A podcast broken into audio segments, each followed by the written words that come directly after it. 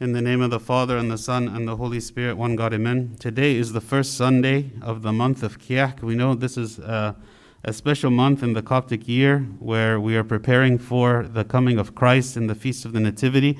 And all of the readings of the Gospel are coming from the Gospel of Luke, chapter 1, where we start at the beginning of the story, which is what we read today, which was the annunciation of the birth of St. John the Baptist by Archangel Gabriel to his parents Zacharias and Elizabeth.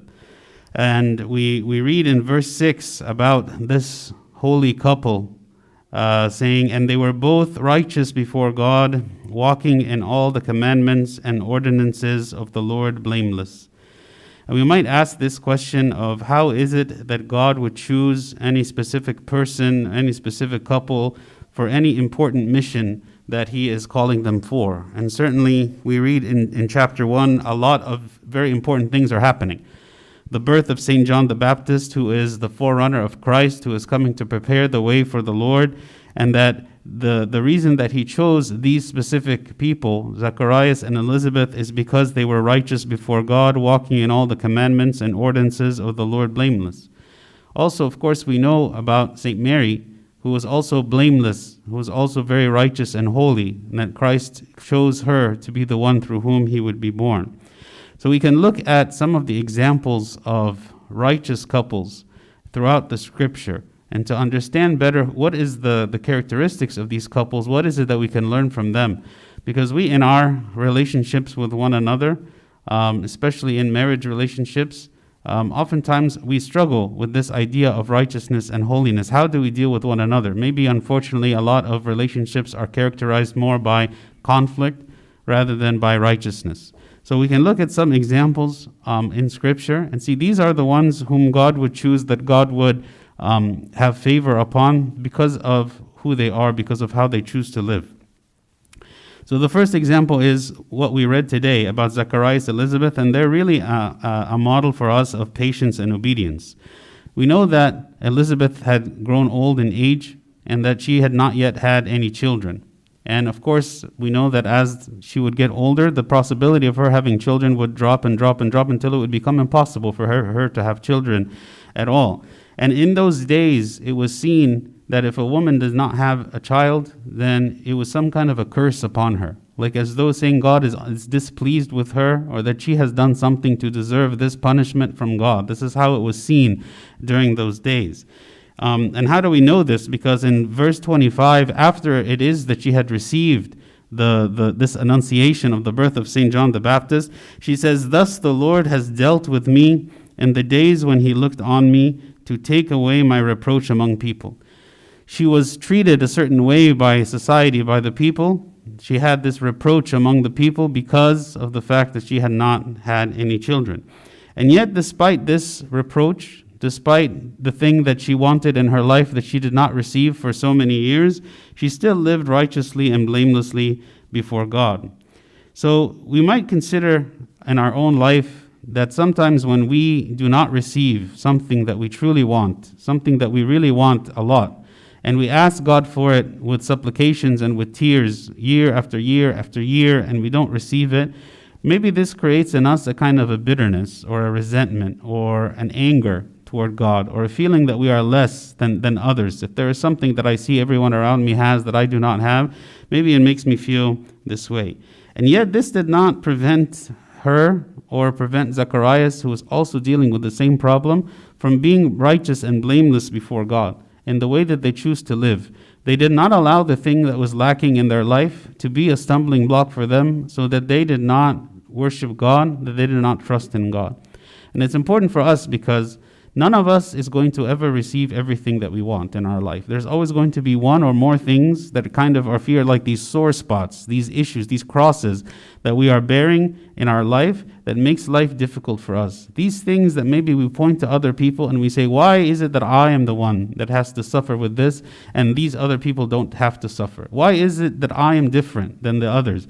Maybe for whatever situation is kind of consuming me, consuming my thoughts, consuming my emotions, something that I wake up with every day and I go to bed with every day.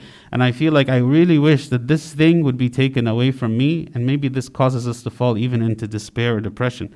But here you see Zacharias and Elizabeth that even though they had this cross that they were bearing, that they were still righteous and blameless before God. It's also important to understand what does it mean to be blameless before God. Blamelessness before God does not mean that they were perfect.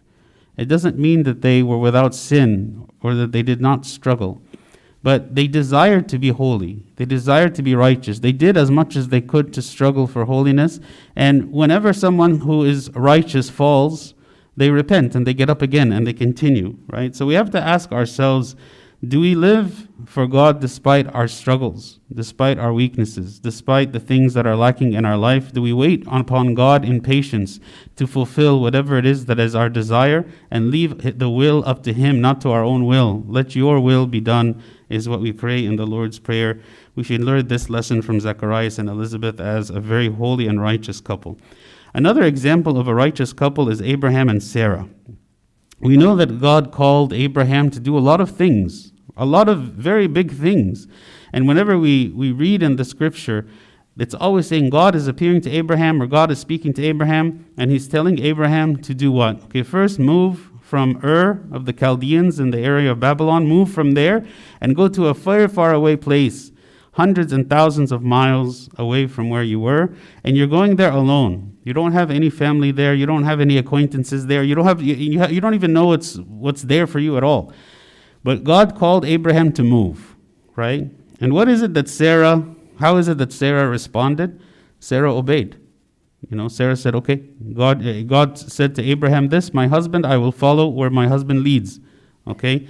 Um, so both of them demonstrated a lot of faith. Okay? Then, in the place that they went, which was called Haran, they stayed there for a number of years. And then again, God told them to move again to yet another place. After they had established family, after they had a root of some kind of uh, y- you know stability there in that place, he told them to move again to another place, to Canaan. And again, Abraham obeyed, and Sarah followed as well.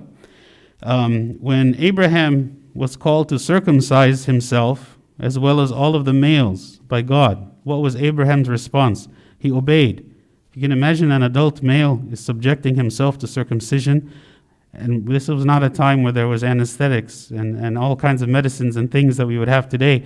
This is not an easy thing to accept, right? It's not an easy thing to accept. And so, so to, to say that, that Abraham consented to this, when we read it in the Bible, it seems like it would be, you know, we're used to reading it, it sounds so simple, right? But if you put yourself in that position, right, and God were to come and ask us to do something like this today, how fast and how easy would have been for us to follow? One of the biggest tests in Abraham's life is, this, is the test of sacrificing his son Isaac. You know, we know that um, Abraham and Sarah, they waited very many years in order for them to have a son. And now, when they are very old, now they finally have their son, and God tells Abraham, Go and sacrifice your son to me. And we read again that Abraham was obedient, that he rose up early in the morning to go and to sacrifice his son. We don't read about any questioning or any complaining or, or, or, or any doubt, even that this is actually the will of God or the voice of God, but he simply prepares everything and goes. And maybe what's even more amazing in this is not Abraham himself, but Sarah.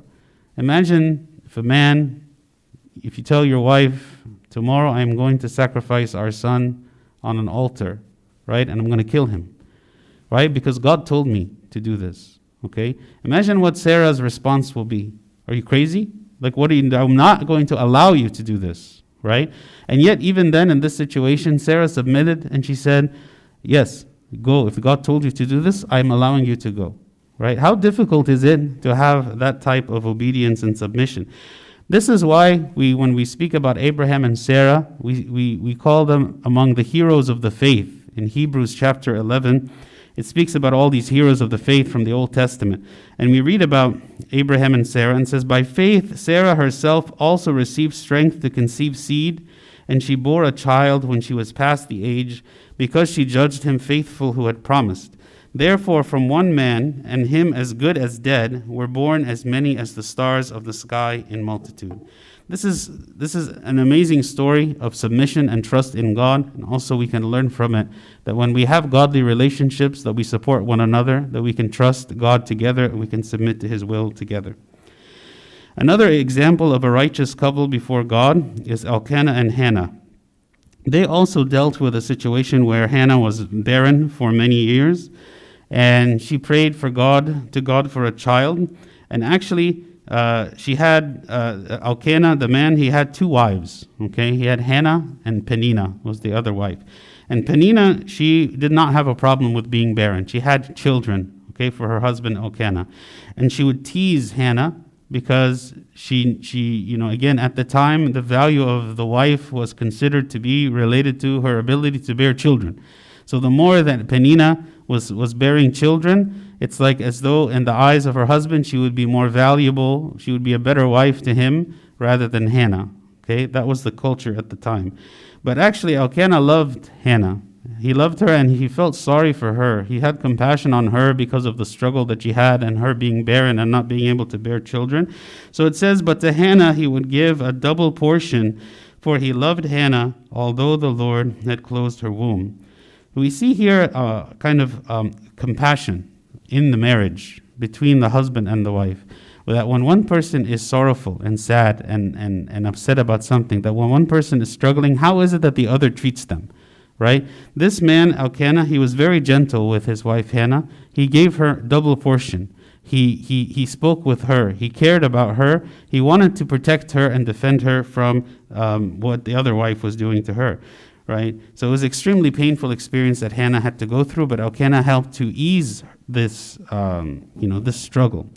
We ask ourselves the same question right? Oftentimes we have situations where one of the two people in, the, in, a, in a relationship, in the marriage, is struggling a lot. What is the responsibility of the other toward them? You know, sometimes it's difficult to listen to the problems that they might face. Sometimes it's difficult to, to deal with maybe the emotional consequences of that person who is going and struggling through a lot of different things. But this is part of the role that we have as couples is to support one another, to encourage one another, to listen to one another. Instead of blaming each other, instead of attacking each other, instead to listen, to encourage, and to support. This is why, again, we see in the life of Elkanah and Hannah that they were a righteous couple, that they were able to live in harmony even though they had this big problem, even though this problem was something that was real. Another example of righteous couple is the uh, Priscilla and Aquila.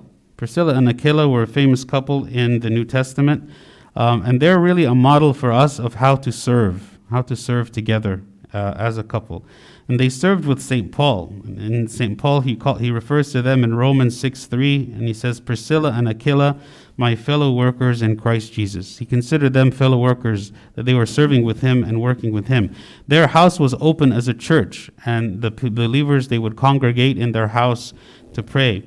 And also, when Apollos, Apollos began to preach and to teach, and he was a very powerful preacher, but he didn't fully understand the faith. There were things that he didn't fully comprehend, and he wasn't teaching exactly right. They actually took him aside and they began to teach him and correct him. It says um, in, in Acts 18 So he began to speak boldly in the synagogue. When Aquila and Priscilla heard him, they took him aside and explained to him the way of God more accurately. So they gave him of their resources, they gave him of their time, they gave they sacrificed their home, they they they, they served with St. Paul, they served the Lord, right? And this is very important because oftentimes um, families, we feel like we just don't have the time to afford to serve God. You know, we have to deal with so many things. Each one has work, and we have to deal with raising our children. We have issues with finances, with family, with friends, with doing all kinds of things, right? All kinds of things that we are struggling with. So here, for them to sacrifice all of this time and energy for the service says something. You know, the, a lot of times what happens is maybe somebody, when they're single, they're like serving in the church and they're active in the church. And then after they get married, they disappear for a while. And some people, they don't come back again because now I have a lot of other things to worry about. I have a lot of other things to deal with. Or maybe after having children, I feel like I can't ever serve it again because now I have to focus on something else, something that I'm dealing with that I didn't have before, another distraction. Here you have an example of this couple who had all of their own household to deal with, and yet they were still serving the Lord and serving with St. Paul. And, and this strengthened their relationship. Because they were serving together, this strengthened their relationship. It wasn't that they took away from their relationship and gave this time to God. actually, by giving their time to God, it actually made them stronger. It actually made their relationship stronger. The last example I want to um, speak about is the example of David and Abigail. So, um, during the time where King David was still on the run from Saul, he was making a living, him and like his band of men that were with him. He was making a living by protecting the property of various people, right? So you could have like maybe farmers or landowners or people that owned flocks of sheep and so on, um, and that had shepherds. And so he would be kind of protecting the, sh- the sheep. He would be protecting like the property of people in that area where he was. And so that was the way that he lived. He lived by this as a profession, so that those people, when they would see that he would be protecting them, they would give him something for him and his men to live on. So it so happened that it was came to be a feast day, and he went to this man whose name was Nabal, and he asked him for food, right? Because this was his this was his job, and it was an expectation that kind of like because he didn't have any other way of having sustenance or food or money or anything, that it that something that he would be given. Um, but this man, Nabal, was a very foolish man, and he was a very rude man, and he told him, uh, No, I'm not going to give you anything. Okay? This made David so furious that he actually decided in himself that he was going to go kill him. Okay, he was going to go kill him, which is very out of character for King David, but that's what happened. He had that moment of, you know, being, being enraged, and he decided that he was going to go kill him. The wife of this man, Nabal, she was Abigail. And when she realized that her husband did this foolish thing and that actually King David was going to come and destroy his whole household, um, she went to uh, King David and she spoke kindly to him. And she spoke with tact and with, with, you know, like with wisdom to him. She ended up cooking for him a lot of food and giving it to him and to his men. And she kind of convinced him that as a servant of God, that God would not be happy with his decision of wanting to go and to kill uh, her husband Nabal.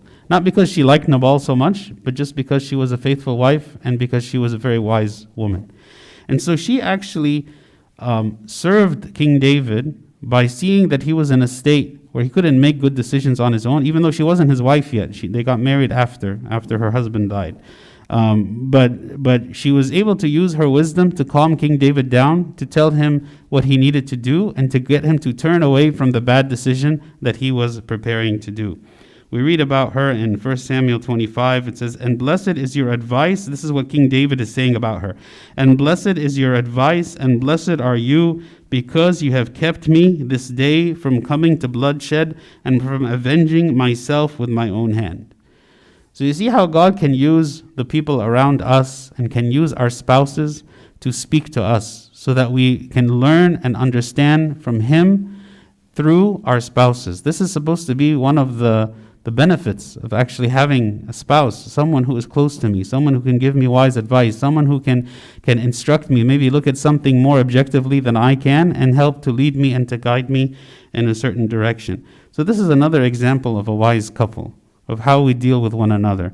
That I'm open, my ears are open to hearing, my ears are open to advice. Instead of closing my mind and saying, I'm refusing to listen, I'm refusing to take any action, I'm refusing any advice, I'm the one who knows what is right. Instead, to open my ears and think maybe the words that are coming from my spouse, they are actually the words of God. They are actually words of wisdom, and I should listen to them.